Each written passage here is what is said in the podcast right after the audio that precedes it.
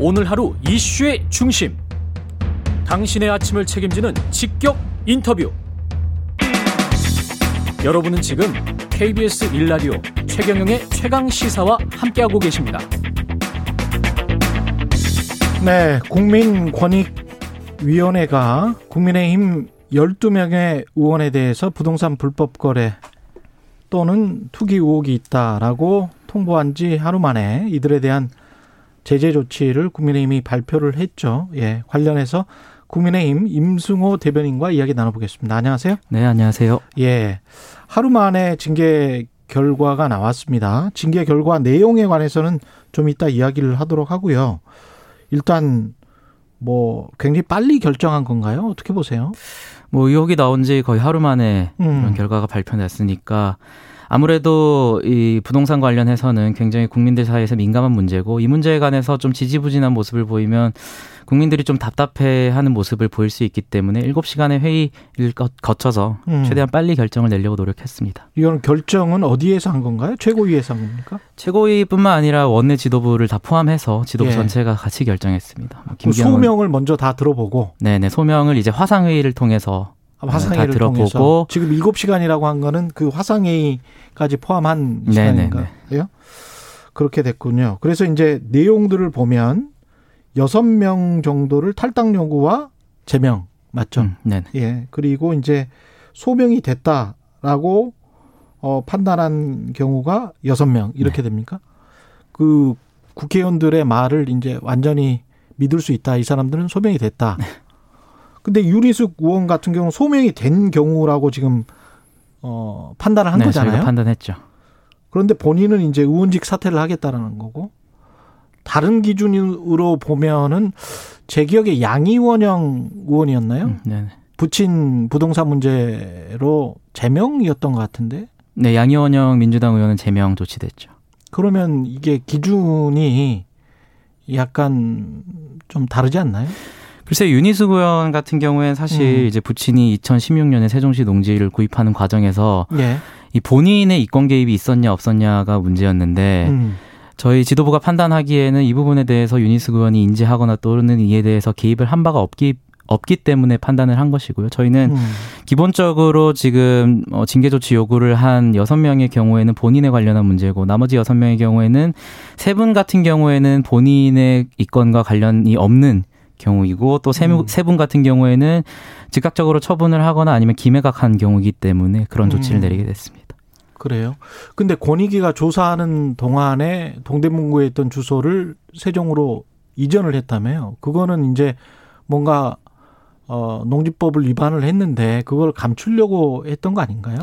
글쎄요, 뭐 음. 윤희수님께서 그런 의도는 없었다고 보고요. 뭐 저희 권익위가 조사하는 그 기간을 음.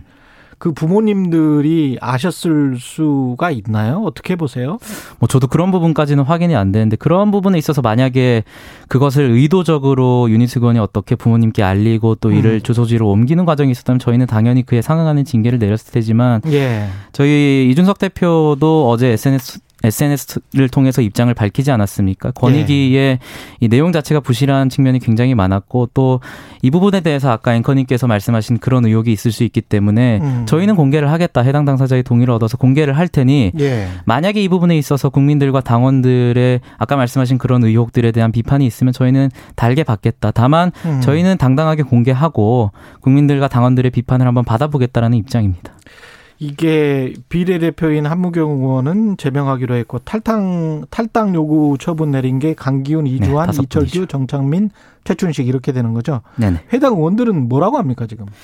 뭐 강기훈 의원 같은 경우에는 음. 뭐 받아들이기 힘들다라는 입장을 내셨는데 이게 네. 뭐또 저희 당의 어떤 요구에 대해서 받아들이기 힘들다기보다는 권익위 차원의 그런 조치를 그런 입장을 받아들이기 힘들다는 입장이고 한무경 의원 같은 경우에도 뭐 당의 징계에 대해서 불만을 가지시기보다는 예. 어, 억울한 부분이 많으니 일단 당의 징계보다는 이제 권익위 차원의 그런 부분에 대해서 경찰 조사로 입증하겠다라는 입장을 보이고 계십니다. 음, 민주당도 그렇게 이제 주장했던 의원들이 좀 있었죠. 예. 민주당 같은 경우에 열 분이 지금 안 나가고 계시죠. 그렇죠. 네네. 예. 그러면서 본인들은 이거는 절대 투기가 아니다. 불법이 아니다. 이렇게 이제 주장하는 의원들이 있고 그 비슷한 케이스라고 음. 볼 수도 있겠습니다. 근데 이제 그 이상하게 한쪽 캠프에 있는 윤석열 후보 캠프에 있는 네. 분들만 지금 걸려 있잖아요. 네. 그 한무경, 이철규, 정찬민 이거는 어떤 제재를 당한 음. 쪽이고 그렇죠. 제재를 안 당한 쪽에서도 누굽니까 안병길, 송석준, 송석준. 안병길 의원. 예, 네. 소명을 한 쪽에서도 이 이거는 음. 다 윤석열 캠프인데 이건 뭐 윤석열 캠프 후보 측에서 좀 어떤 불만이나 이런 것들은 이야기하지 않습니까? 뭐 사실 그런 우려도 있었는데요. 예. 저희는 뭐 윤석열 캠프가 워낙 규모가 크다 보니까 또 음. 이런 의혹에 대해서 좀 절대적인 숫자에서는 많이 나올 수밖에 아, 없다라는 생각도 들고요. 예. 또 뭐 저희도 걱정을 했지만 사실 윤석열 캠프 측에서 어제 음. 어 정찬민 의원이나 한무경 의원 같은 경우에는 자진 사퇴 입장을 내보이셨고 예. 이철규 의원 같은 경우에는 본인이 조금 더 소명을 하실 부분이 있어서 들어보고 판단하겠다라는 입장을 냈거든요. 그래서 예. 윤석열 후보 측도 저희 지도부와 같은 입장을 가고 있기 때문에 뭐 이거 이 문제 때문에 다시 내홍에 빠지거나 이럴 것 같지는 않습니다. 예. 이게 탈당 권유가 아니고 탈당 요구. 인데 네. 이거를 구속력은 없는 거 아닙니까? 그렇죠. 지금 윤리가 없어서 음. 그 윤리상의 탈당 권유 징계는 지금 할 수가 없는 상황입니다. 만약에 이제 민주당처럼 끝까지 받아들이지 않는다면 강제할 방법은 없는 거고요. 그렇죠. 지금 강제할 방법이 없다기보다는 이준석 대표는 지금 윤리를 구성해서 좀 음. 강제적인 조치를 하겠다는 강경한 입장이고 또 사실 이 문제는 대표의 입장만 관철될 수는 없는 거고 지도부와의 전체적인 조율이 필요할 거기 때문에 저희는 예. 사실 이 문제와 관련해서 민주당과 많이 비교를 하지 않습니까? 근데 그렇죠. 저희는 지금 진행 중인 상황입니다. 음. 그래서 이 다섯 분에 대해서 어 윤리를 구성하든지 아니면 앞으로 이분들이 만약에 탈당 요구를 거부했을 때 저희 지도부가 어떻게 행동하는지에 따라 좀 평가가 갈릴 것 같습니다. 아, 이 약간 좀 당혹스럽습니까? 어떻습니까? 국민의힘 입장에서는 왜냐하면 그 음. 민주당의 부동산과 관련해서 이제 비판이 굉장히 많았었잖아요. 그리고 이제 국민의힘도 굉장히 비판을 많이 했었고, 근데 자당 의원들이 12명 하고 그다음에 이제 유니스 의원 같은 경우는 특히 어 나는 임대인입니다라는 음. 그 연설로 네. 유명세를 탄 분인데 네. 이게 오히려 내노란불이랄지 위선적인 모습이 국민의힘도 비춰지기 때문에 그런 부분에서 조금 당혹스러울 것 같아요. 내로남불보다는 저희가 음. 당혹스러운 지점은 권익위의 입장문에 대해서 굉장히 당혹스러운 지점이 있었던 입장문이. 게. 예. 그뭐 투기 의혹이라든지 뭐 그런 음. 내용이 있어서 저희 대표도 SNS를 통해서 밝혔지만 이게 부동산 투기나 비위로 봐야 될까 그 구속 요건에 해당하냐의 측면에서도 굉장히 의문이 들었거든요. 특히나 네. 뭐 대표적으로 송석준 의원 같은 경우에는 어머님이나 큰형님이 오래전부터 음. 농사일을 하시느라 그런 농기구를 소규모 창고에 보관하는 창고를 지었는데 그걸 신고하지 않아서 지금 부동산 불법 거래 의혹이다 이렇게 나왔는데 사실 이 부분은 저희가 이 부분에 대해서 뭐 강제적인 조치를 하기는 힘든 부분도 있거든요. 그래서 음. 저희는 대표도 제안하지 않았습니까? 민주당과 동시에 권익위의 어떤 이런 의혹에 대해서 한번 국민들 앞에 평가를 받아보자. 그래서 예. 그 기준이 공정했는데도 불구하고 저희가 앞으로 이 탈당 요구를 만약에 거부 하는 의원들이 나왔을 때 적절한 조치를, 조치를 하지 못한다면 음. 그 공정한 잣대가 적용됐는데 저희가 그런 미지근한 조치를 한다면 저희는 비판을 받겠다. 다만 과연 민주당과 국민의힘에 적용된 권익위의 잣대가 동일했는지부터 먼저 조금 봐야겠다라는 입장입니다. 이주환 의원 같은 경우는 농지법 위반으로 탈당 요구를 받았는데 다른 탈당 그 소명이 됐다라고 어 농지법 위반 혐의에도 불구하고 소명이 됐다라고 한 사람은 윤희수, 김승수, 박대수, 배준영 지금 송석준 말씀하셨으니까요. 네네. 예. 이게 어떻게 차이가 나는지 좀 설명을 해 주실 수 있어요? 아까 말씀드린 것처럼 음. 유니스 교양 같은 경우에는 본인의 이권과 관련된 문제가 아니기 때문에 네. 저희가 판단하기 힘들다는 거였고요. 나머지 말씀하신 분들 같은 경우에는 즉각적으로 처분 의사를 밝히셨거나 아니면 기존의 매각 절차에 들어가신 분들이 포함되어 있기 때문에 그 차이라고 어, 받아들여 주시면 아, 감사하겠습니다. 즉각 매각할 것이다. 네네. 그래서 이제 소명이 됐다. 네네. 유리숙 의원은 사퇴하겠다는 의사를 지금 지도부에 표명을 한 거. 저도 전달한 걸로 알고 있습니다. 언론 보도를 통해서 저도 봐가지고. 그러면 이거는 지도부 입장에서는 만류를 하는 거죠 지금. 그 유니스 의원 같은 경우는 아까 말씀하신 것처럼 임차인 연설을 통해서 조금 이명세를 타신 부분도 있고 예. 또 지금 또 대선 후보로 나와 계신 분이지 않습니까? 음. 그래서 본인의 이권 개입이 없었더라도 이건 지금 당에 상당히 큰 타격을 줄 수 있다라고 본인이 판단하셔서 그런 행동을 하신 걸로 어, 판단되고요. 지도부 입장에서는 유니스 고원 같은 경우는 굉장히 저희 당 입장에서는 소중한 의원님이기 때문에 만류를 네. 하시는 상황입니다. 이게 지금 충분한 징계로 국민들에게 비춰질 거라 이렇게 생각 판단은 하십니까? 어떻게 보세요? 저는 아까 말씀드렸다시피 지금 음. 진행 중이라고 생각합니다. 앞으로 예. 지금 한무경 의원을 제외하고 나머지 다섯 분 의원 이분이 이분들이 만약에 탈당 요구를 받아들이지 않았을 때 음. 어, 저희 지도부가 어떻게 행동을 하는지에 따라서 국민들의 평가가 조금 갈릴 수 있다라고 생각을 하고 민주당과의 비교도 그때부터 가능하다라고 생각을 하기 때문에 예. 조금 시간이 걸릴 것 같습니다. 윤리 구성 측면에 있어서도 조금 시간이 소요되겠지만 그런 결정이 다 이루어진 후에 어, 이 징계가 적절한지 아닌지에 대해서 좀 판단이 가능할 것 같습니다. 이참에 대선 후보들의 부동산과 관련해서도 좀 다 조사를 해서 국민들에게 떳떳하게 밝히자. 그게 여야 후보들 모두에게 나오고 있는 것 같습니다. 홍준표 후보도 이야기했고 정세균 후보도 이야기를 했고요. 이거는 어떻게 보십니까, 국민의힘은? 뭐 국민의힘의 입장은 정확히 제가 전달받은 바가 없지만 제 개인적인 의견을 좀 말씀드리자면 예. 만약에 이 부분에 대해서 저희 야당 내의 후보들이 모두 동의한다면 부동산 문제는 지금 굉장히 심각한 문제지 않습니까? 그렇기 그렇죠. 때문에 그렇죠. 예. 어, 야당 후보 모두 저희 후보들 모두가 동의를 하고 이에 대한 합의가 있으면 뭐 불가능할 일은 아니라고 보고 다만 야당 후보가 동의한다면 민주당 후보들도 당연히 동의할 것이라고 봅니다. 그래서 저, 저는 뭐 이번 차원에 대선 후보들뿐만 아니라 어, 사회 주요 공직들을 맡고 계신 분들이 부동산 문제에 대해서 한번 전부 다 검증을 간, 받는 그런 시간으로 한번 가져가는 것도 괜찮다고 생각합니다. 예.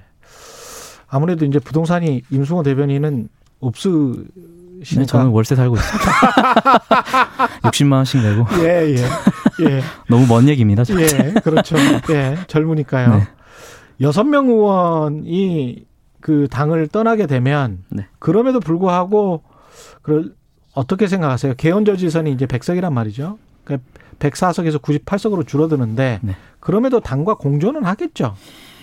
뭐 개헌 문제는 굉장히 복잡한 사안이 그렇죠. 얽힌 것이고 그렇기 때문에 네. 이 부분에 있어서 저희와 다른 길을 걷지는 않겠지만 사실 음.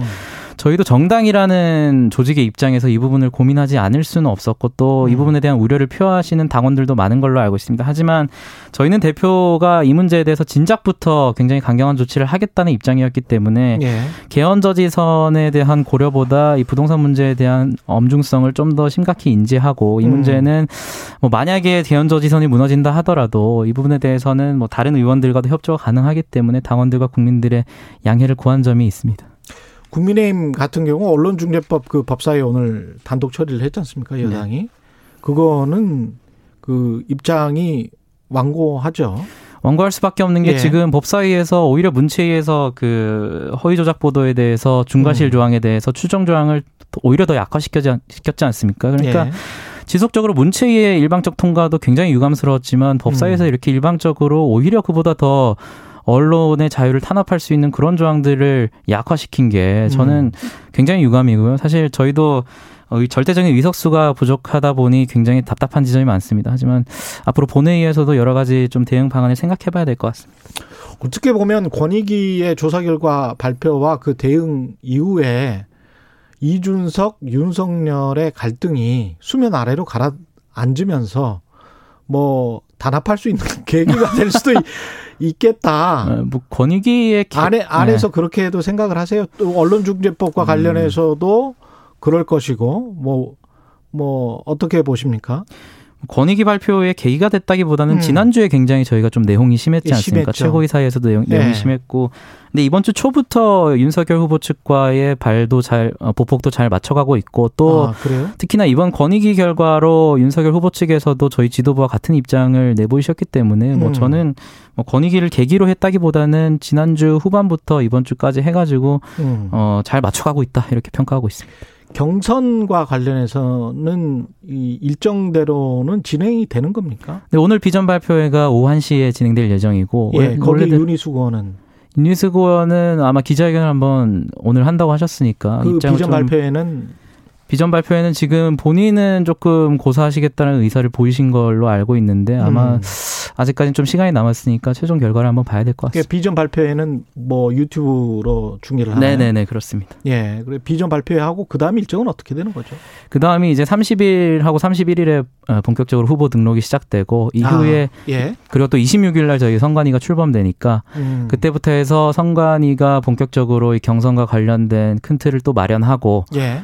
그래서 경선 아까 말씀드린 그 30일과 31일에 후보를 등록을 한 다음에 9월부터 본격적으로 어, 토론회들이 시작될 것 같습니다. 9월부터 토론회는 네. 어느 정도나 준비를 하고 있습니까 지금?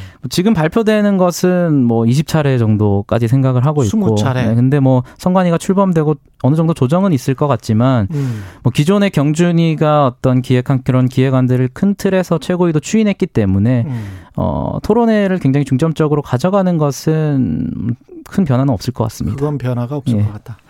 알겠습니다. 오늘 말씀 감사하고요. 국민의힘 임승호 대변인이었습니다. 고맙습니다. 네, 감사합니다. KBS 일라디오 최근의 최강사 1부는 여기까지고요. 잠시 후 2부에서는 국회 본회의 통과 앞두고 있는 언론중재법 개정안에 대해서 여야 입장 들어보겠습니다.